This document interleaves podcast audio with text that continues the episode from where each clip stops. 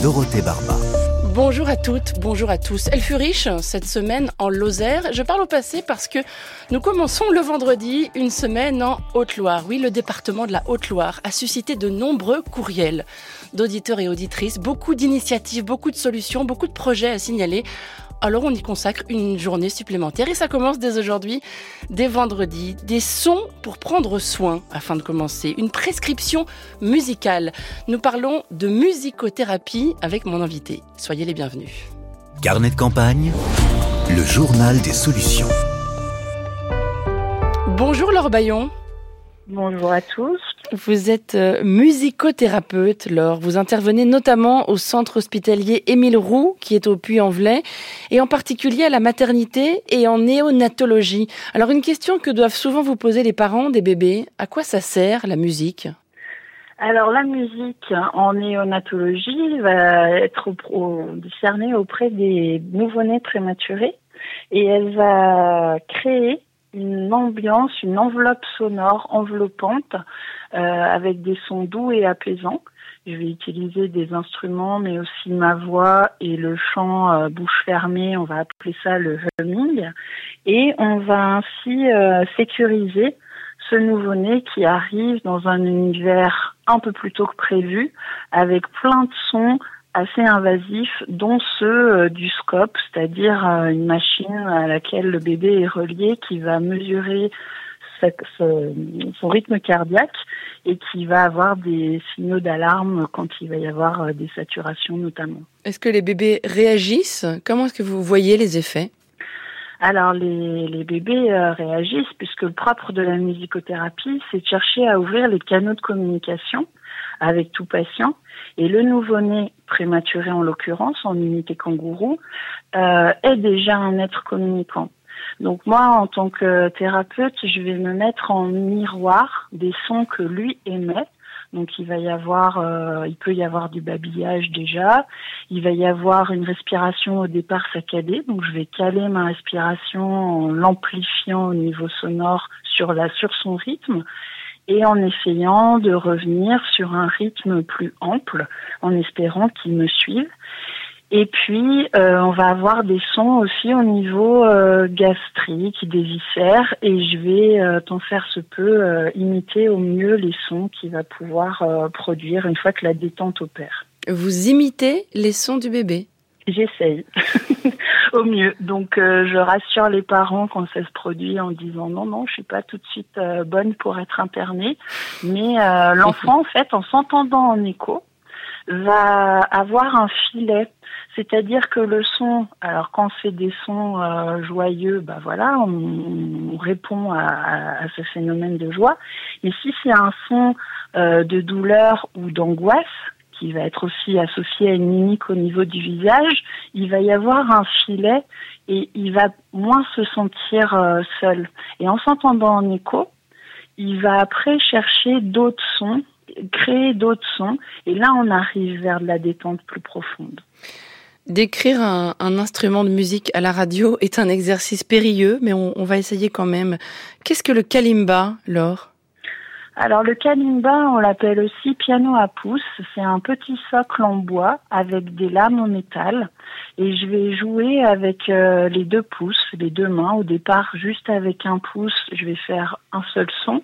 Et puis au fur et à mesure de, des réactions du bébé sur son visage, je vais tenter des accords en jouant avec les deux pouces, pouce droit et pouce gauche.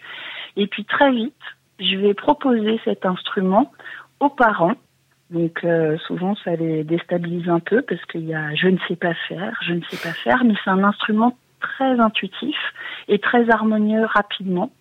Et on va jouer à deux ou à trois selon le nombre de parents qu'il y a autour euh, de bébé. Et on va ainsi épaissir cette enveloppe sonore contenante qui va le, le, le rassurer. Écoutons ce que donne ce piano à pouce, le kalimba.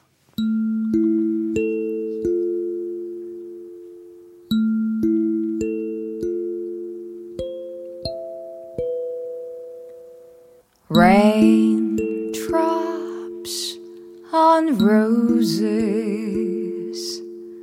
and whiskers and kittens. C'est une chanteuse de jazz sud-coréenne. Elle s'appelle Yoon Sun-na et elle s'accompagne au kalimba, l'instrument que vous utilisez, Laure Bayon, en néonate. Pourquoi cet instrument-là en particulier avec des bébés? Alors, le choix des instruments euh, avec tout public, mais particulièrement les bébés, c'est d'avoir un instrument vibrant, résonnant, et une musique live qui va aussi contenir davantage. Et cet instrument, souvent quand j'en joue, même dans les équipes soignantes, on me dit ah on dirait une harpe. Il y a ce côté un peu euh, très hum, comment dire très cristallin, voilà, je cherchais le mot, et qui tout de suite nous transporte dans un autre univers. Et ça se, ça s'adapte particulièrement dans, dans le quotidien d'une chambre euh, en unité kangourou où il y a beaucoup d'angoisse parce qu'on est suspendu au diagnostic autour de l'enfant, autour de, des résultats d'analyse. Et dès qu'on joue deux, trois notes, on a créé une enveloppe autour de bébé, mais autour des parents présents dans la chambre. Oui, c'est ce que j'allais vous demander. Est-ce que vous diriez que vous prenez soin aussi des parents? Bien sûr, la prise en charge, elle concerne euh, l'enfant en, premier. Je suis focus euh, au niveau regard sur l'enfant, mais il y a un temps euh, pour démarrer la séance où on parle avec la famille et où je les implique tout de suite et dans la musicothérapie active que je vais faire au nouveau-né et je vais leur proposer des sons à eux aussi, notamment des, des mamans qui viennent d'accoucher qui sont encore douloureuses voir des femmes enceintes qui viennent parce qu'il y a une grossesse pathologique, je vais aussi leur apporter un moment de douceur avec les instruments.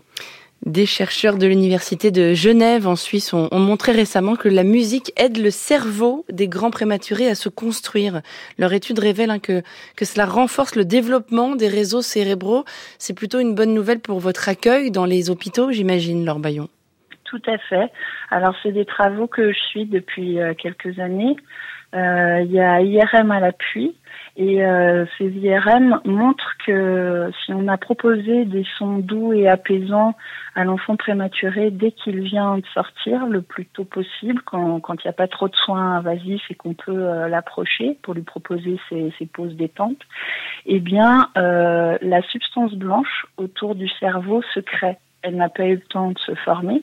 Et là, elle se crée grâce à, l'écoute euh, de la musique live, je dis bien, avec des vibrations et des intonations. Hmm. pas, un euh, disque, vous voulez dire, ça change tout. Voilà, hmm. voilà. Avec euh, cette substance blanche, les troubles neurodéveloppementaux vers 4-5 ans seraient réduits. Voilà pourquoi on a décidé avec l'association Nourrisson d'intervenir auprès de ce public-là, principalement. Vous avez en effet créé euh, une association qui s'appelle Nourrisson et qui vise à, récolter des fonds pour vos interventions, pour financer vos interventions à l'hôpital. Euh, vous organisez des concerts, c'est ça? Oui, on organise un concert par an pour se faire connaître localement, puisque notre association a que deux ans actuellement, on fait des marchés locaux, les marchés de Noël où on fabrique euh, des petits lumignons, des photos forts en, céramique. Et avec le concert annuel, et puis de, des soutiens de partenaires. On a déjà assuré 116 séances en néonatologie depuis septembre de l'année dernière, comme vous le disiez tout à l'heure, à l'hôpital Émile Roux au Puy-en-Velay. Et si vous entendez ceci, Laure? Quel souvenir, quel moment de votre travail vous revient en mémoire avec ce son-là Alors là, ce sont des sons de Carillon Cauchy, Zafir, alors euh, c'est un petit peu fort, je joue un peu plus lentement euh, auprès des, mamans et je propose vraiment de les entourer avec ces sons qui sont aussi euh, cristallins, qui apportent une autre ambiance. Quand vous me demandiez ce que ça me rappelle, une femme enceinte cette fois, et au départ, je, je, fais proche de ses oreilles. J'ai des carillons de couleurs différentes qui font une gamme de sons différentes. Et puis la maman, euh, tout de suite, c'était un soulagement, un soupir de bien-être. Et euh, je lui dis, ben, balayez votre ventre euh, avec l'instrument. Et on a vu le fœtus se déplacer et venir chercher la vibration. C'est impressionnant, j'imagine. C'est exceptionnel. Parce que là, on se dit qu'on est en train d'apporter quelque chose, on est en train de faire germer une parenthèse pendant le séjour hospitalier. Et c'est vraiment chouette et gratifiant. Ouais. Laure, ce métier de musicothérapeute, c'est une reconversion. Hein. Vous vous êtes formée à l'atelier de musicothérapie de Bourgogne. Vous étiez instite dans une autre vie, professeur des écoles en maternelle. Comment êtes-vous venue à ce nouveau métier? Eh bien, par deux, deux chemins. Alors, le premier, ça a été une histoire personnelle où euh, j'ai fait l'expérience que le son, à un moment donné, m'a apporté quelque chose dans des, des histoires de vie euh, pas toujours très gaies, notamment dans le cadre de décès de, de parents proches. Et j'allais à un atelier de djembé et je faisais l'expérience que je déposais l'énergie négative et que je revenais avec une énergie euh, positive incroyable pour tenir la semaine suivante. Et puis quelques temps après, aux informations, mon oreille euh, traîne et j'entends un documentaire euh, musicothérapie en EHPAD. Je tends l'oreille, je bois les paroles de ce reportage et je me dis déjà c'est ce que j'ai éprouvé en, à, à, titre personnel et un jour euh, j'irai dans ce secteur-là. Et puis il a fallu encore euh, cheminer pendant sept ans. Puis à un moment, en 2015, euh, c'est le temps de, de, de, changer les choses. Et à l'heure d'aujourd'hui, je regrette vraiment pas cette reconversion professionnelle. En fait, quand j'étais euh, professeur des écoles, les parents euh, en petite section, quand je commençais à les rencontrer en disant bon, euh, faudrait qu'on mette un étayage, ils me déposaient tout de suite que leur enfant était prématuré. Et moi, je ne ah. savais pas en quoi en faire à cette époque-là de cette information. Et d'être venu maintenant à la source, de travailler auprès des prémas, oui, je comprends pourquoi on me disait ça à l'époque. En fait, c'est un public qui reste vulnérable parce que de toute façon, euh, tout n'a pas été euh, jusqu'à la maturité. Euh, bien sûr qu'il y a des évolutions possibles, notamment en proposant la musicothérapie, comme on l'a dit tout à l'heure, les troubles neurodéveloppementaux euh, seraient, seraient favorisés. Et du coup, euh, ben oui, au niveau du développement euh, émoteur et cognitif, il peut y avoir euh, des séquelles. Mmh. Il faut préciser sans doute que c'est une thérapie complémentaire, hein. ça ne remplace pas évidemment le soin médical. Tout à fait, c'est une pratique non médicamenteuse, mais qui vient au service du protocole euh, de soins, bien sûr. Votre association Nourrisson a-t-elle besoin de dons ou de soutien? Alors on a besoin d'adhérents, on a besoin de donateurs et puis euh, de gens qui viennent au concert qu'on organise. Nourrisson, c'est en deux mots, on l'a compris, association basée en Haute-Loire. Merci beaucoup Laure Bayon et bonne journée. Merci à vous. Et on reste en Haute-Loire toute la semaine prochaine, département de la région Auvergne-Rhône-Alpes qui a suscité, je vous le disais, beaucoup de messages. Vous nous avez écrit en masse pour signaler des initiatives autour du Puy-en-Velay. Dans les semaines qui suivent, on passera par l'Ardèche, la Dordogne, la Gironde et la Charente. Vos courriels sont les bienvenus pour signaler là aussi des gens géniaux ou des initiatives, des solutions qui méritent la lumière dans ces départements et surtout la Dordogne et la Gironde. Un grand merci à mon équipe, Sophie Hoffman qui prépare cette émission et Mathieu Bérény à la technique.